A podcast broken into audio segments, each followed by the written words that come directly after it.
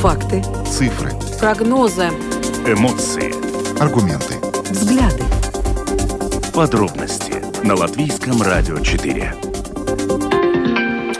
Добрый день, здравствуйте, уважаемые радиослушатели. Программа «Подробность» на волнах Латвийского радио 4. Сегодня ее проведут Юлиана Шкагала и Владимир Иванов. И по традиции в начале коротко о главных темах нашей сегодняшней программы. Итак, сегодня, 18 мая, мы поговорим о том, что число работников отрасли гостеприимства за время пандемии сократилось на одну треть. В настоящее время в отрасли катастрофически не хватает работников, и с началом сезона предприниматели в отчаянии, потому что не могут реализовать все запланировано и принять все заказы заказы, подчеркивают представители отрасли.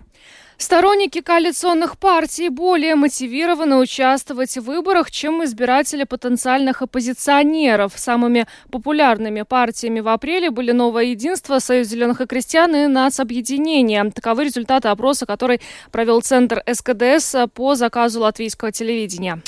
Во второй части программы поговорим о том, о чем сегодня дискутировали депутаты Сейма. События у памятников Пардаугове и дезинтеграция общества. В этом заседании принимали участие не только депутаты парламента, но также представители Рижской думы, Министерства культуры и Госканцелярии. Ну а в завершении поговорим о том, что в России национализировали завод Рено и собираются производить там электромосквич. Добавлю, что видеотрансляция программы подробности доступна на домашней странице Латвийского радио 4 LR4 4.lv, на платформе РусЛСМЛВ, а также в социальной сети Facebook, на странице Латвийского радио 4 и на странице платформы РусЛСМ. Слушайте записи выпусков программы «Подробности» на крупнейших подкаст-платформах. Еще раз напоминаем, что все программы Латвийского радио теперь можно слушать в новом мобильном приложении «Латвия с радио» в вашем смартфоне в любое время. Мобильное приложение можно скачать, оно доступно как на латышском, так и на русском языках. Скачать его можно бесплатно в App Store и Google Play. Ну а далее обо всем по порядку. Подробности прямо сейчас. Программа «Подробности» на Латвийском радио 4. Поговорим о том, что за последние два года латвийская индустрия гостеприимства потеряла треть своих работников. Об этом свидетельствуют данные Латвийского общества ресторанов и Латвийской конфедерации работодателей. Организации указывают, что до пандемии в 2019 году в сфере гостеприимства в Латвии было трудоустроено более 33 тысяч человек, а сейчас их число сократилось до 21 тысячи. Более подробно об этом сейчас мы будем говорить с вице-президентом Латвийского общества ресторанам Лаурисом Алексеевым. Лаурис, добрый вечер. Добрый вечер. Э, скажите, пожалуйста, ну, насколько существенно вот сейчас э, эта э, существенная нехватка сотрудников в отрасли гостеприимства влияет непосредственно на деятельность ресторанов и гостиниц, учитывая, что уже потеплело, и мы видим, что становится больше туристов, и их кто-то должен ведь обслуживать?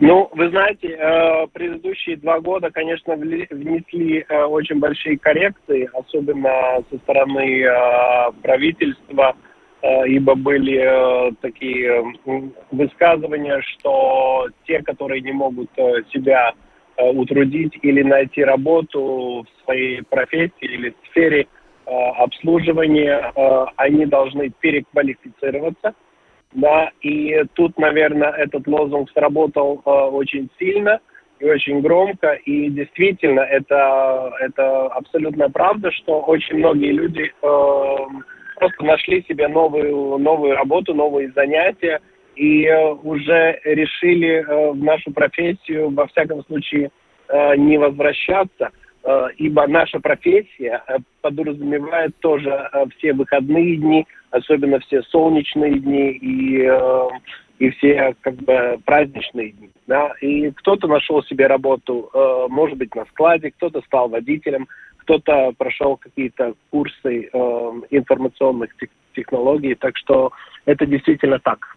А скажите, вот то, что не хватает 12 тысяч человек, но по примерно подсчетам, э, это для э, всей отрасли вот на май месяц, это действительно большая проблема, исходя из того, что действительно туристов становится больше, э, теплых деньков тоже становится больше. Ну, э, насчет вот ресторанов, э, они открываются или все-таки из-за нехватки работников многие так и не могут открыться?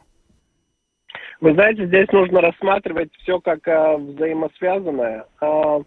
Это значит, что, например, есть город Рига, есть город Юрмала, есть тоже большие, ну как бы большие города Латвии, э, где э, эти гостиницы э, начинают понемножку заполняться. Может быть, где-то и уже много заполняются. И это все очень взаимосвязано, ибо э, гость в гостинице не проводит э, целый день он куда-то выходит, и это дает работу нам, э, нам всем. Это маленькому кафе, это может быть побольше ресторану, это курортному городу тоже, как город Юрмала. Так что это все взаимосвязано. И действительно, эта нехватка, она очевидна сейчас на данный момент.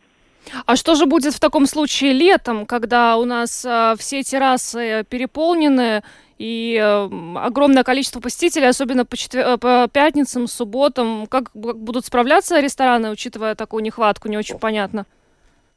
У нас у рестораторов есть очень большая надежда, что является, в принципе, э, не только у рестораторов, это все наше будущее, это вся наша молодежь.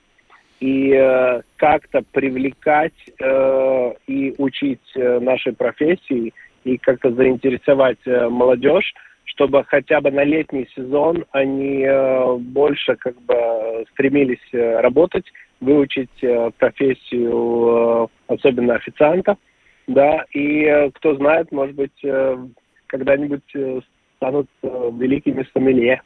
То есть сейчас, получается, у э, старшеклассников, наверное, да, у молодых людей есть прекрасная возможность летом э, трудоустроиться и подзаработать денег, э, и таким образом помочь э, латвийским ресторанам и кафе в этой ситуации. Скажите, а украинские беженцы каким-то образом могут, ну, хотя бы частично помочь решить эту проблему, поскольку им тоже нужна работа?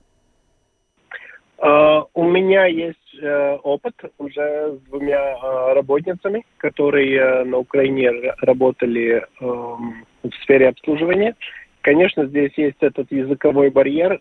что мы делаем у себя на работе? Мы их попросили, чтобы они себе поставили флажок Украины, и, тогда гости, которые, может быть, не говорят на русском, да, или на, или, или на латышском, да, чтобы они э, когда, ну, э, с понятием к этому отнеслись. Вот это у нас сейчас происходит. Но, безусловно, безусловно, это, это один из э, небольших решений, как решить эту проблему. Но я думаю, что э, молодежь, она все-таки откликнется, и тут нужно, наверное, иметь в виду и готовым тому, что Э, это все-таки работа на ногах. Э, если поставить себе шагомер, то э, в принципе 15-20 километров прошагать с полными тарелками к столу и с пустыми от стола это, это ежедневно. Лаурис, как вы считаете, вот сегодня, в конце мая, можно еще спасти сезон, то есть набрать необходимое число работников, квалифицированных в том числе? Это первый вопрос. И второй вопрос, вот эта нехватка кадров, она коснулась и больших предприятий общепита, которые мы все знаем, или в основном небольших и в регионах? Ну, вы знаете, э, во-первых, э, ну, конечно, мы никогда не теряем надежды. Но э, частично отвечу на ваш вопрос э, со взглядом э, на будущее. Э, мы все начинаем больше и больше перестраиваться, весь мир меняется, и мы, э, увы, к сожалению, начинаем жить больше и больше в аппликациях. И э, сейчас э, от наших партнеров, которые разрабатывают кассовые системы и э, ну, другие как бы как бы IT-технологий, они э, приходят э, уже с новыми решениями, как это все э, упростить и сделать этот, э, как бы, э, э, эту работу более нагляднее, более эффективной, да? Это как бы вот э, ответ на первый вопрос. Но, конечно, мы надеемся, что это должно так быть. Что а, мы найдем, кто будет. Да, на второй вот касательно больших предприятий общепита, эта проблема тоже касается там, где работают по несколько сотен человек, скажем так? Ну, видите как, э, тут э, как бы с двух сторон на это все можно посмотреть. Если мы увидим э, кафе, где работают двое на кухне, например, и двое в зале, и если один из двоих не приходит на работу или, ну, как бы есть какие-то осложнения, то мы понимаем, что наполовину, э, наполовину э, нет работы, да, мы, ну, кафе не может справиться с этой работой, да, и это очень как бы наглядно, это уже 50% в зале и 50% на кухне уже у нас отсутствуют работники. Что касается больших э, предприятий, то Конечно, если это пару процентов, это как больничный, да, э, бывает, что люди заболевают и берут больничный. А с этим, я думаю, что с правильной организацией труда чуть-чуть легче справиться. Но если это уже становится как бы э, системой и уже проблемой э, вообще всей отрасли, и э, не зная, что будет через месяц или через два, конечно, это будет очень большая проблема. Но в больших э, предприятиях э, все-таки есть какая-то доля автоматизации. А, Лаурис, ну вот мы говорили о нехватке сотрудников, э, как о последствии пандемии, но еще одно последствие – это закрытие э, некоторых заведений общепита, даже, наверное, не некоторых, а многих, потому что если так пройтись по Старой Риге, то э, привычные места, кафе, рестораны, которые работали на протяжении многих лет, сейчас там даже вывески нет. Вообще, если смотреть ситуацию по стране, ну, процентуально, может быть, есть какие-то данные общества ресторанов, э, сколько закрылось заведений и не, не откроются уже больше никогда в связи с этой пандемией? Ну, вы знаете, есть э, несколько как бы версий, почему э, закрываются, э, закрываются определенные рестораны, но, э, конечно же, Старую Ригу, если мы так э, берем, это как бы город в городе, и э, тут э, это всем понятно, что э, вся жизнь была приостановлена э, на два года. И э, для некоторых э, это как бы трудный, трудный шаг возобновить, возобновить свою деятельность. Это раз. Но второе, э, мы видим э, все-таки э, расходы на, на газ, на электричество, на отопление, э, на тот же самый бензин и, в конце концов, продукты. Но мы должны иметь в виду, что а арендодатель тоже э, должен как-то, ну, э, скажем так, э, идти э, рядом, да, и тоже он, он понимает, что он не может аренду давать очень э, маленькую, потому что это, это, ему, э, это его расходы, да, так что и тут мы получаем большую арендную плату, э, непонятное число посетителей, да, что будет, что есть и что сейчас будет еще у нас э, в осенью и зимой. Э, все тут говорят вокруг что-то, но надеюсь, что все будет хорошо. И потому кто-то решает не открываться. Ну что ж, будем надеяться, что действительно эта ситуация наладится. Понятно, что не все э, кафе откроются, но будем надеяться, что большая часть все-таки сможет э, в этой ситуации выжить. И главное, чтобы рестораны нашли сотрудников на э, не только летний сезон, но вообще на, на дальнейшее э, предстоящее будущее, потому что хочется верить, что с такими ограничениями, как были год назад, мы уже больше не столкнемся. Спасибо вам большое. У меня есть, да? у меня есть пожелание, у меня есть пожелание для всех гостей, потенциальных наших как бы ресторанов или кафе. Надо быть взаимопонимающими и эм, и, как, как говорится, идти э, навстречу друг другу, и, э, и тогда все будет хорошо, будет много улыбки и много, много хороших э, моментов. Спасибо, за, да, спасибо за это пожелание, Лаурис. Спасибо за интервью. Лаурис Алексеев, э, шеф-повар 36-й линии, вице-президент Латвийского общества ресторанов, был с нами на связи. Еще раз благодарим и хорошего вам вечера. Да, благодарим Лауриса. Хочется надеяться, что действительно вот эти все невзгоды, которые переживает отрасль гостеприимства, они останутся позади, и те кафе-рестораны, к которым мы все давно привыкли, они останутся на плаву и будут развиваться. Ну, как нам заявил Лаурис Алексеев, на помощь приходят новые технологии, аппликации. Возможно, что и в этом кроется светлое будущее этой отрасли в нашей стране. А, двигаемся дальше, поговорим о новых рейтингах партий, которые э, опубликовало агентство СКДС. Э, из, из этих новых результатов опроса следует, что сторонники коалиционных партий более мотивированы участвовать в выборах, чем избиратели потенциальных оппозиционеров. Активнее всего сейчас те, кто поддерживает новое единство и национальное объединение. Э, ну а на третьем э, месте, получается, э, Союз зеленых крестьян. Вообще в этой ситуации очень важно понимать, что до выборов э, осенью в 14.7 популярность партии может значительно измениться. Э, на это могут повлиять, какие люди будут претендовать на депутатские портфели и как война в Украине будет влиять на Латвию. Так что в любом случае прогнозы самые разные. И что будет осенью, пока что гадать не приходится, хотя вот последние данные СКДС действительно говорят о том, что сторонники коалиционных партий более мотивированы участвовать в выборах. Ну и о том, как э, война в Украине уже сейчас а, повлияла на настроение э, потенциальных избирателей, мы поговорили сегодня с социологом и руководителем агентства СКДС Арнисом Кактеншем.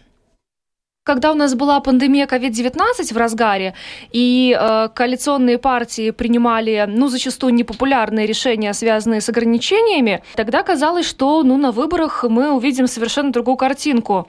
Но сейчас, вот, судя по последним рейтингам, а нет, все-таки сторонники коалиционных партий э, более мотивированы, да, как показывает э, ваш опрос. Э, с чем бы вы это связали? Ну, это связано с тем, что война в Украине, агрессии России против Украины, украинцев очень серьезно поменяла, если можно так выразиться, распорядок дня тут у жителей Латвии в целом и особенно у латышско-говорящей части населения. То есть, если говорить об отношении к правительству, э, к партиям, ну, также мы можем это относить к выборам. Всегда стоит вопрос, ну, а, а, а на какие темы выборы? Ну, какие темы являются самыми главными, самыми существенными? И мы знаем, что разные политики, разные партии, они могут по-разному позиционироваться насчет разных тем. То есть, если главной темой у нас была пандемия, то есть заболевание идет вверх, вниз, и если жители видят, что, ну да, похоже, что там заболевание, там вакцины подступают, и, мы имеем возможность себя там защитить, заболеваемость падает, ну, похоже, что правительство справляется с пандемией, ну, похоже, что они там в своих местах, и дела идет в правильном направлении. Можно все на это смотреть с экономической, финансовой точки зрения, то есть насколько хорошо правительство, э, правящая коалиция, партии, политики справляются с экономическими проблемами.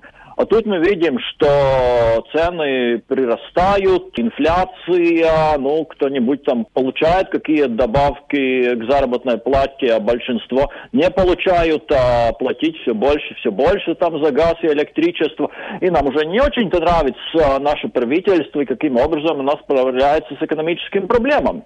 Ну, а война в Украине, как бы, ну, там немножко уже запустила другой вектор. Это, то есть, ну, насколько мы тут безопасно и уверенно можем себя чувствовать в контексте войны в Украине. Ну, и тут мы видим, что, ну, наше правительство, правящие партии, политики очень быстро сориентировались. То есть, ну, мы видим, что, да, мы, мы в НАТО, мы поддерживаем Украину, мы делаем все возможное, чтобы ну, Россия все-таки не могла на нас, на нас тоже таким образом напасть. Правящие политики, но они все время дают такие очень сильные сигналы, что все тут находится в надежных руках. И в контексте, ну, разве что ситуация геополитическая связана с угрозами, там не очень-то спокойная, то, ну, в связи с выборами, ну, может быть, не стоит там экспериментировать с другими партиями, с оппозицией, так как, ну, ты не можешь знать, чего хорошего ну, не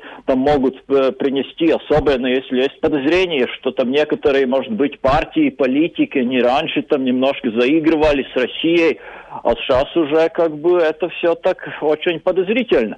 И то, что мы видим, ну, в данном контексте, да, мы видим, что Яуна Венотыба, национальное объединение, они как бы, получается, выигрыш.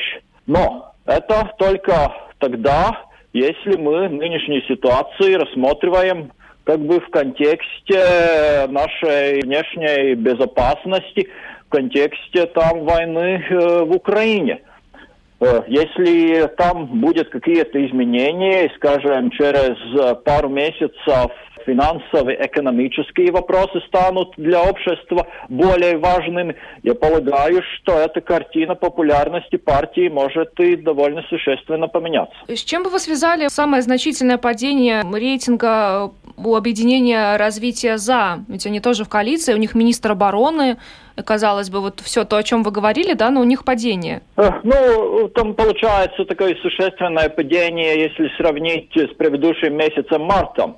В марте говорили о том, а у них очень существенный прирост. То есть то, что мы знаем, но если там э, смотреть на эти столбики популярности, то они имеют тенденцию колеблиться в каких-то определенных коридорах. И что понять, что действительно происходит, я считаю, мы должны, ну, как минимум смотреть на последние 6 месяцев, но мне нравится смотреть на последние 12 месяцев. И тогда мы видим, что если по отношению к атеисту и байпар, на самом деле аномалией э, был март.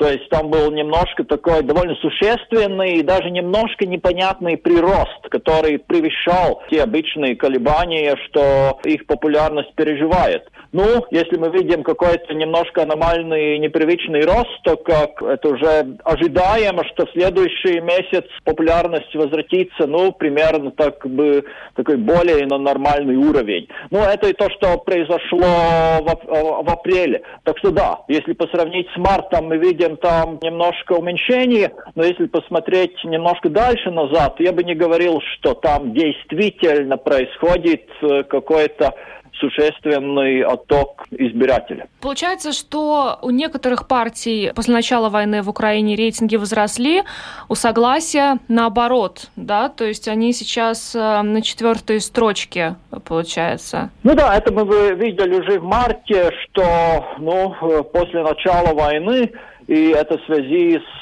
с заявлениями, по-моему, там на второй, третий дне, э, день господина Нила Ушакова, также Урбановича, что они осуждают агрессию России, что они не понимают, что там и как там.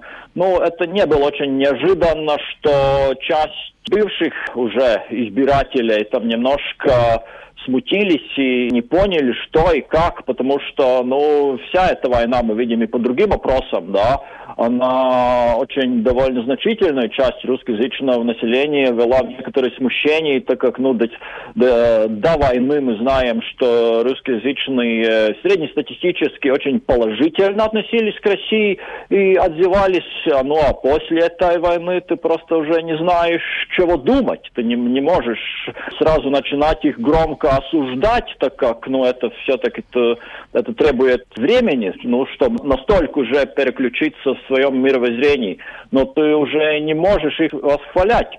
Ну, это был контекст, что, ну, да, мы видим, что э, Сасканя потеряла часть избирателей. Ну, в апреле мы, мы видим, что, ну, картина, я бы сказал, примерно такая же, да. Mm-hmm. Мы видим, что месяц прошел, ну, тот избиратель, который пришел в смущение э, в марте, но он еще не возвратился назад. Ну, поживем, увидим, потому что мы видим в Латвии тут тоже э, тема, распорядок дня меняется. Но если там в марте, апреле там, там была война в Украине, там должна или не должна осуждаться в России и в каком степени, то, ну, май у нас пришел с разборками у памятника, mm-hmm. и это, конечно, там нам, нам дает такой новый вектор. Ну, то есть э, майские рейтинги могут уже, ну, серьезно отличаться, да, от тех, что мы видели в апреле, особенно если говорить, наверное, о согласии Русском Союзе Латвии. Да, они могут быть другими, ну, я бы не сказал, что очень-очень серьезно, но я полагаю, что, скорее всего, некоторые изменения будут. И главным образом, э, ну, тут э, для меня это тоже будет очень интересно, что мы получим в мае. Но есть основания, некоторые уже предпосылки, э, индикации, что очень возможно, что довольно такая все-таки существенная часть русскоязычного населения и особенно избирателей, они э, из-за этих происшествий, э, связанных с памятником, может быть, э, немножко поменяли свое отношение вообще к политике. Так как, ну, до этого, то, что мы тоже знали по нашим опросам, что уже некоторое время очень большая часть русскоязычных избирателей стала как бы очень аполитичным. То есть они разочаровались в политике, так как, ну, как бы, и это понятно, ну, как бы идем и голосуем, голосуем, ну и что? Что мы, вообще можем поменять, на что мы можем повлиять? Ну, как результат, прошлые уже муниципальные выборы, и особенно если смотреть по Риге, мы видим, что там уже большинство вообще э, не шли, не голосовали, так как, ну зачем, какой там смысл, да. Угу. Ну, я полагаю, что то, что нынче тут происходит в связи с памятником, ну, может быть, это как-то, как-то, скорее всего, повлияет на готовность все-таки идти и э, с помощью выборов высказывать, ну, свои политические взгляды на разные темы, проблемы. То есть есть все-таки вероятность, что мы опять э, на выборах не столкнемся э, с такой низкой явкой, как была на прошлых муниципальных, когда была, в принципе, исторически самая низкая явка? Ну, это очень возможно, так как, ну, пока очень возможно, что действительно то, что тут э, напрямую, ну, как бы напрямую, косвенно, это что связано с, с войной Украины, как бы отголоски от этого, ну, доходит тут на, до нашего памятника, что может, очень может быть, что это так немножко стряхнуло уже общество, ну, это русскоязычная часть, но если русскоязычная часть станет более активной, то это и повлияет на латышско-говорящую часть, ну и, ну, меня это, конечно, очень печалит, да, но эти выборы могут пойти по старому руслу, да, ну, как бы там две группы, и там они стараются, как бы там э, с помощью выборов э, решить свои старые обиды и, и проблемы, да, так что очень возможно, что контекст выборов может в какой-то степени или довольно большой степени быть таков, ну, и это, конечно, может повлиять и на активность. Арнис Кактынш, социолог, руководитель агентства СКДС, прокомментировал нам а, новые рейтинги партий. А, здесь, кстати, еще стоит отметить, что более 29,5% опрошенных указали, что не знают, за кого голосовать, а еще чуть более 11 отметили, что не пошли бы на выборы. Но будем ждать следующих рейтингов майских, поскольку Арнис Кактынш прогнозирует, что там могут быть существенные изменения, связанные в том числе и с тем, что происходило у памятников памятников Пардаугове 10 мая. И как раз вот здесь мы более подробно остановимся.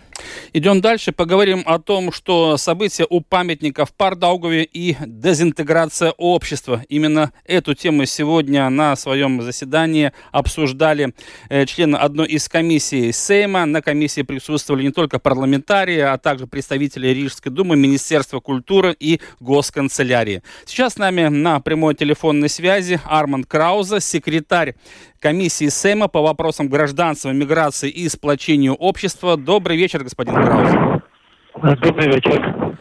Господин Краузе, ну, на самом деле, вот те события, которые Латвия переживала 10, 9 и 10 мая, взволновали все общество. Что сегодня вы обсуждали конкретно и каким выводом пришли? В чем проблема, если мы говорим об интеграции общества и что высветили события 9 и 10 мая?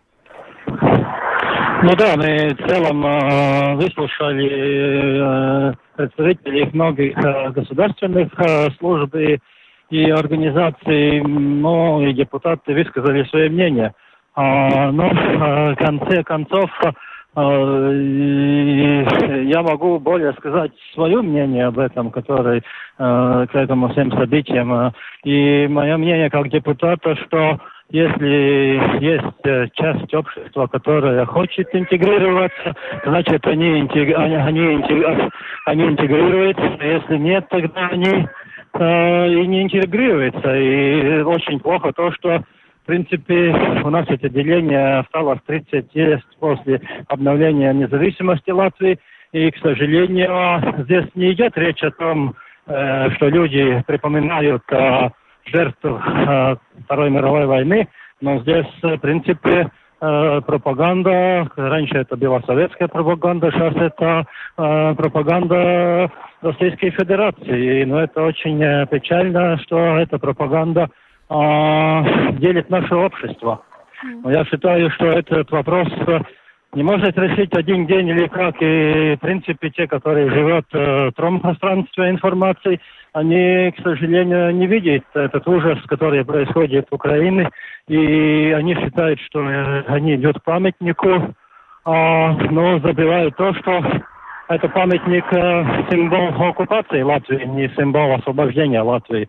Это памятник как пятно для всего латышского народа. Так что ну, я считаю, что решение, которое мы приняли, они правильные, э, о том, что памятник должен быть э, э, несен.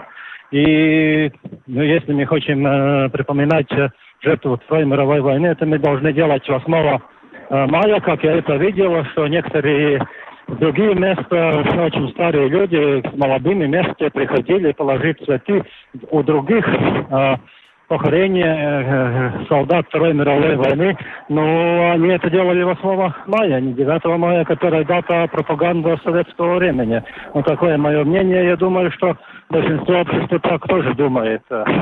Ну, если да, вы сказали, что те люди, которые хотели интегрироваться, они интегрировались. Те, которые не, хоте, не хотят это делать, они этого не делают. Но, э, как вам кажется, может быть, все-таки э, в таком случае э, государство недостаточно усилий прикладывало для того, чтобы их интегрировать? Нет, нет, я думаю, что я думаю, что э, усилия были довольно большие предложены, но, но а, просто вы знаете, что и российская сторона довольно большие деньги вкладывала для популяризации своих идей, то есть для своей пропаганды. Но я считаю, что, э, конечно, это было влияние другого государства на, на интеграцию Латвии, которая не хотела, чтобы наше общество интегрировалось. К сожалению, Россия а, разделила наших э, гражданин и жителей Латвии. Но вот пока Россия вкладывала огромные деньги в пропаганду, может быть, нужно было больше денег вкладывать э, в русскоязычные СМИ, которые работают на территории Латвии, для того, чтобы они э, все-таки приобщились к нашему информационному пространству, а не тому пропагандистскому российскому информационному пространству. Да, я согласен, что больше надо было делать. Но все равно, сколько мы бы делали, наверное, некоторая часть людей осталась в своем информационном пространстве. И, ну, как я уже в комиссии сказал, как предмет, ну, э, Германия проиграла Второй мировой войны, но и что после войны, после Второй мировой войны долго в Германии были люди, которые э, хотели, чтобы нацизм вернулся. Ну, и так и кстати, и России. Уже Советский Союз распал, империя распала, но там есть много людей, которые хотят, чтобы империя вернулась. И, к сожалению, и Латвия какая-то часть живет, которая хочет возвращения империи России. Э, господин Краузе, как вы объясните тот факт, что вот если мы говорим о событиях в Портаугве 10, 9 и 10 мая, да, с одной стороны мы видели пожилых людей, которые родились во времена Советского Союза, они приходят каждый год к этому памятнику, но много было и молодых людей, которые родились уже во времена независимости Латвии, после восстановления независимости в 90-е годы. Э, в каком пространстве, как они оказались вообще, на ваш взгляд, в российском пространстве тогда? Ну вот, это проблема нашей системы образования, о том, что мы не умели этих людей э, убедить, что европейские ценности Латвии, а часть этой Европы, что это, это правильный путь. А что теперь делать? Ну, как я сказал, всех, э, ну, надо добровольно стараться, надо больше информации, надо ложить э, больше ресурсов э, тех э, медиах и тех, э, тех э, как и средств массовой информации, которые э, звучат в Латвии и которые ориентированы на русскоязычную э, ну, часть Латвии. Тогда, может, что-то мы можем сделать. Но я еще скажу, что это уже не так, как 50 лет назад, когда был Советский Союз, потому что в те времена очень трудно было информацию других э, источников э, достать. Но сейчас, как вы знаете, время э, интернета и хотя бы очень много Э, пропагандистские российские эти источники закрыты, но все равно э, их можно э, достать и информацию от них э, смотреть, если очень хочется. А скажите, пожалуйста, сегодня на заседании комиссии какие-то конкретные предложения прозвучали либо со стороны депутатов, либо Рижской думы, госканцелярии, Министерства культуры, в конце концов? Ну да, там было очень много предложений, но наше, ну так, так тогда наверное, надо конкретно с этим, к этим людям возвращаться, которые там говорили о предложениях ну что ж, большое вам спасибо за интервью и за то, что рассказали о том, э, как сегодня депутаты комиссии э, по вопросам гражданства, миграции и сплочения общества оценивали всю эту ситуацию, которая вот возникла после событий 9-10 мая у памятника. Еще раз спасибо вам, Арманд Краузе, депутат Сейма, да, секретарь комиссии по, по вопросам гражданства, миграции и сплочения общества был с нами на связи. Да, различные мнения сегодня прозвучали на заседании комиссии. Некоторые депутаты признавали, что должны смениться поколения в Латвии, чтобы ситуация изменилась в лучшую сторону. Но еще раз повторюсь, э, какие-то конкретные предложения вот мы не услышали из уст господина Крауза. Он предложил обращаться к тем людям, которые эти предложения озвучивали. Э, двигаемся дальше. Поговорим о том, что 16 мая стало известно, что российский филиал Рено э, Э, которому принадлежит завод в Москве, перешел в собственность правительства э, Москвы. Э, доля Рено в автовазе 68%. То есть, по сути, сейчас речь идет о том, что в России национализировали завод Рено. И сейчас более подробно об этом мы будем говорить с международным обозревателем Латвийского радио 4 Евгением Антоновым. Женя, здравствуй. Добрый вечер. Ну, э, некоторое время назад э, стало известно, что Россия фактически ну, как э, выражались специалисты в этой отрасли авиации, украла самолеты, э, которыми она уже не имела права пользоваться после введения санкций. Сейчас вот э, речь идет о заводе Рено. Что, что с ним произошло в итоге? Как он, оказ... как он стал российским, этот завод? На самом деле речь идет даже не об одном заводе, а о двух. Э, Рено имела 68% акций э, предприятия «АвтоВАЗ», это Тольяттинский завод, и э, есть также завод в Москве, который называется «Рено Россия». Там этой компании принадлежало 100% акций. И сейчас оба этих предприятия перешли в собственность государства российского. Ну, как это вышло? На самом деле это не произошло. Это действительно первый факт национализации западного, а, западной компании, который произошел в России за последнее время, но это было совместным решением. Сама компания Renault заявила, что это соглашение стало трудным, но необходимым шагом. А после того, как вот э, началось вторжение России на территорию Украины, десятки западных компаний сообщили о приостановке работы. Среди них было в России, среди них было много автопроизводителей. Это и Ford, и General Motors, Porsche, Suzuki, Volkswagen, многие другие. Но э, Renault, который тоже заявил о том, что он э, прекращает производство на своих заводах в Москве, через какое-то время, в начале марта, его возобновил. И утверждает, что это решение получило поддержку французского правительства, которое является главным основным акционером компании Renault. Но вот э, к настоящему моменту оказалось, что вести деятельность в Москве невозможно из-за практически полного разрыва логистических цепочек, э, поставок деталей, комплектующих, которые необходимы для производства, вот, собственно, автомобилей этой марки. И э, стоимость, которую заплатила государство Россия за эти компании, символическая по рублю за каждое предприятие. То есть рубль стоил предприятие «АвтоВАЗ», еще рубль завод в Москве.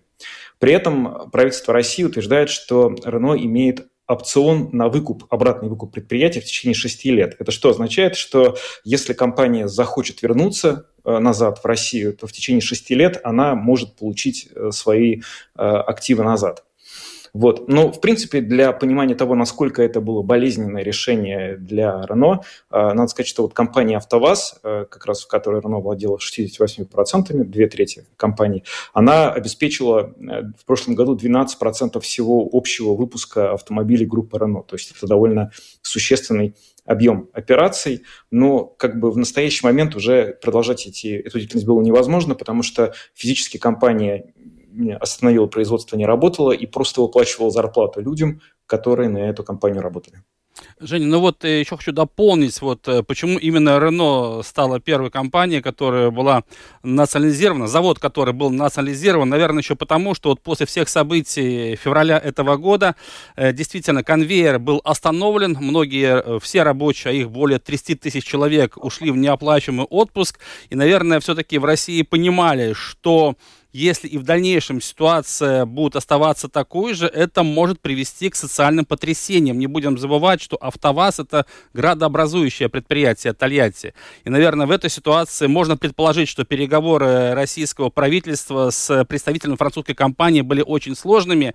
И, наверное, здесь э, российская сторона форсировала все эти события, чтобы действительно не допустить какого-то социального взрыва в городе Тольятти. Потому что, ну, не работать один месяц это одно, но когда этот простой затягивается, это, как говорится, чревато. Ну, безусловно, переговоры были очень сложные. Мы видим по подходу Рено, что, в общем, эта компания длительное время пыталась э, себя, в общем, вести здесь э, очень ответственно. Но надо сказать, что э, вот таким путем идут многие компании, которые сейчас либо принимают решение о том, что они уходят из России, закрывают свои российские отделения, либо уже это сделали. Например, вот Э, на прошлой неделе, э, на этой неделе пришла новость о том, что Макдональдс закрывает свою деятельность на территории России после 30 лет э, работы.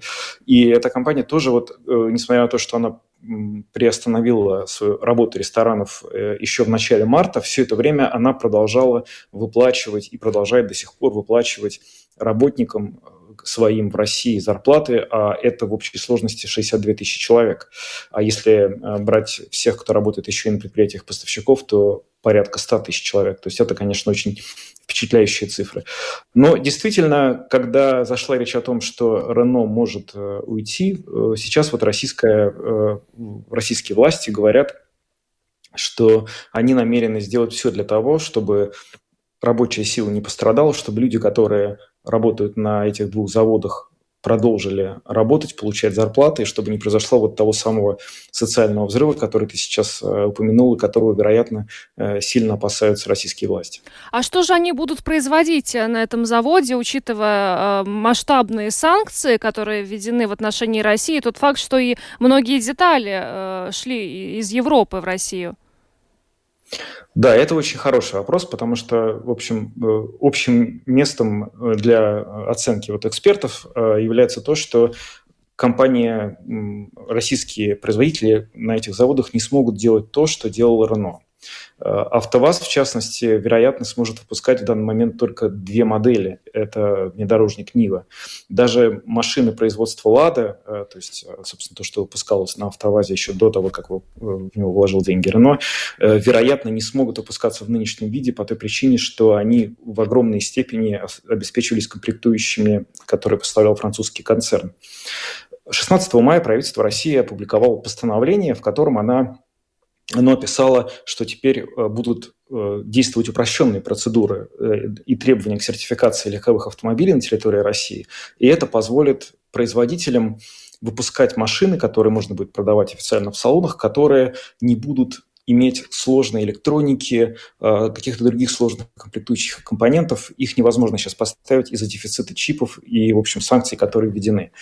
Ну, какие вещи могут попасть под эти ограничения? Например, тормозная система АБС – которые блокируют э, колеса. Вот вероятнее всего э, машины, которые будут теперь выпускаться в России, не будут ею оборудованы вообще. Утверждают, что на большом количестве моделей не будет стоять подушек безопасности, которые, как мы знаем, сейчас устанавливаются вот э, перед водителем и пассажиром переднего сидения на всех автомобилях. Но наиболее интересна судьба производства, которое должно произойти, э, начаться на, заводе в Москве. Там хотят возобновить производство автом, автомобиля «Москвич», которое было прервано очень давно, еще в 90-е годы. Но вот э, теперь на этом заводе хотят вернуться к производству «Москвича», и партнером по производству этого автомобиля станет э, российское предприятие «КАМАЗ», которое до сих пор, в общем, не было замечено в том, что оно производило легковые автомобили. Но, в общем, партнер какой есть, такой есть. Вот сейчас предполагается, что именно КАМАЗ станет э, тем технологическим вот источником знаний, который позволит э, этому заводу, который перейдет в собственность правительства Москвы, производить москвичи. Жень, ну не просто москвич, а электромосквич, да? Это второй, второй этап. Ну, это, в общем, пока такая... Действительно, мэр Москвы Собянин упомянул, что сейчас сначала они хотят наладить производство машин э, на двигателе внутреннего сгорания, а потом перейти на производство электрического автомобиля. И даже вчера пресс-секретарь президента России Песков заявил, что Владимир Путин захочет себе новый «Москвич», если эта машина получится хорошей. Но, в принципе, предполагать сейчас, конечно, что вот э, будет производиться машина электрическая на этом новом заводе очень сложно. Э, большое количество автомобильных экспертов говорят, что вообще вот просто так взять и начать делать новую машину невозможно ни на каком заводе. Для этого требуются годы разработок конструкторских э, решений, которые не производилось. Потому что до сего момента ну, ни одно из предприятий, которое сейчас оказалось в собственности э, российского государства, не готовилось к тому, что оно окажется в этой собственности, а окажется без главного источника технологий и комплектующих, без компании Renault. Теперь всю эту работу нужно начинать практически с нуля. Она займет как минимум несколько лет. Как она будет идти в условиях того, что, собственно, тот же вот КАМАЗ, как я уже сказал, не имеет опыта проектирования легковых машин, тоже пока сказать довольно сложно. Но да, вот э, есть такой амбициозный план, что «Москвич» не просто э, вернется к нам, но вернется к нам с электрическим двигателем. Э, Женя, значит ли это, что в России автомобилестроение будет отброшено на десятки лет назад, исходя вот из того, что ты рассказал? И есть ли какая-то вообще информация, какие другие предприятия Россия собирается национализировать, если мы говорим о западных компаниях? Э, Россия, безусловно, будет отброшена на существенное количество лет э, назад в плане производства Э, типа высокотехнологичных товаров и автомобилей в том числе. Это касается и э, легковых автомобилей, и другого производства. Вот буквально на прошлой неделе очень громкой новостью был уход из России немецкой компании Siemens. Э, в общем, это очень известное предприятие. В частности, оно вот собирало, продавало в России поезда Сапсан, которые курсируют между Москвой и Санкт-Петербургом. Каким образом это будет действовать все в условия отказа Siemens от работы непонятно. Так что в этом плане, безусловно, э, эффект от ухода этих компаний будет довольно большим. Непонятно, будет ли он быстрым, потому что, ну, как мы понимаем, э, все эти технологии и э, деньги, которые вкладывались, они вкладывались длительное время, и, вероятно, еще какое-то время все эти технологические линии будут служить производству. Но, в общем, очевидно, что спустя время э, это начнет сказываться. Что же касается новых э, требований правительства России, которые оно опубликовало по поводу вот, э, к автомобилям, то тут автоэксперты прямо говорят, что российский авторынок возвращается то ли к 90-м годам, то ли к 80-м годам, потому что, в частности, теперь э, в России не будет требований выпускать двигателей с экологическим стандартом выбросов. То есть их отменили из-за того, что для того, чтобы эти двигатели создавать, требуется те технологии и те компоненты, которые в России теперь поставлять не смогут. Что же касается национализации других э, компаний, ну вот, например, э, я думаю, каждый раз будет решаться индивидуально. Вот Макдональдс, который я уже упомянул, он сообщил, что сейчас он намерен продать весь свой бизнес. Это огромное количество э, сеть заведений по всей стране, э, всей стране, по всей России. И предполагается, что уже в июне или в июле Россия сможет начать на этой базе выпускать какие-то, э, продавать собственные э, продукты питания какой-то новой сети.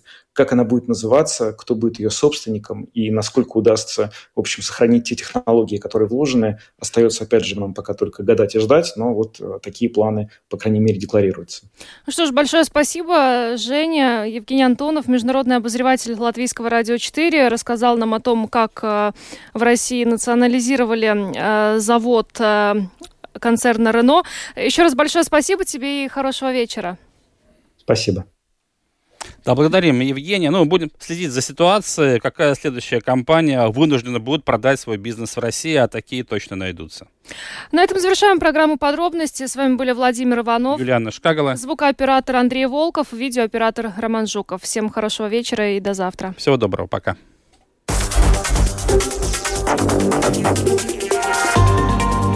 Латвийское радио 4. Подробности по будням.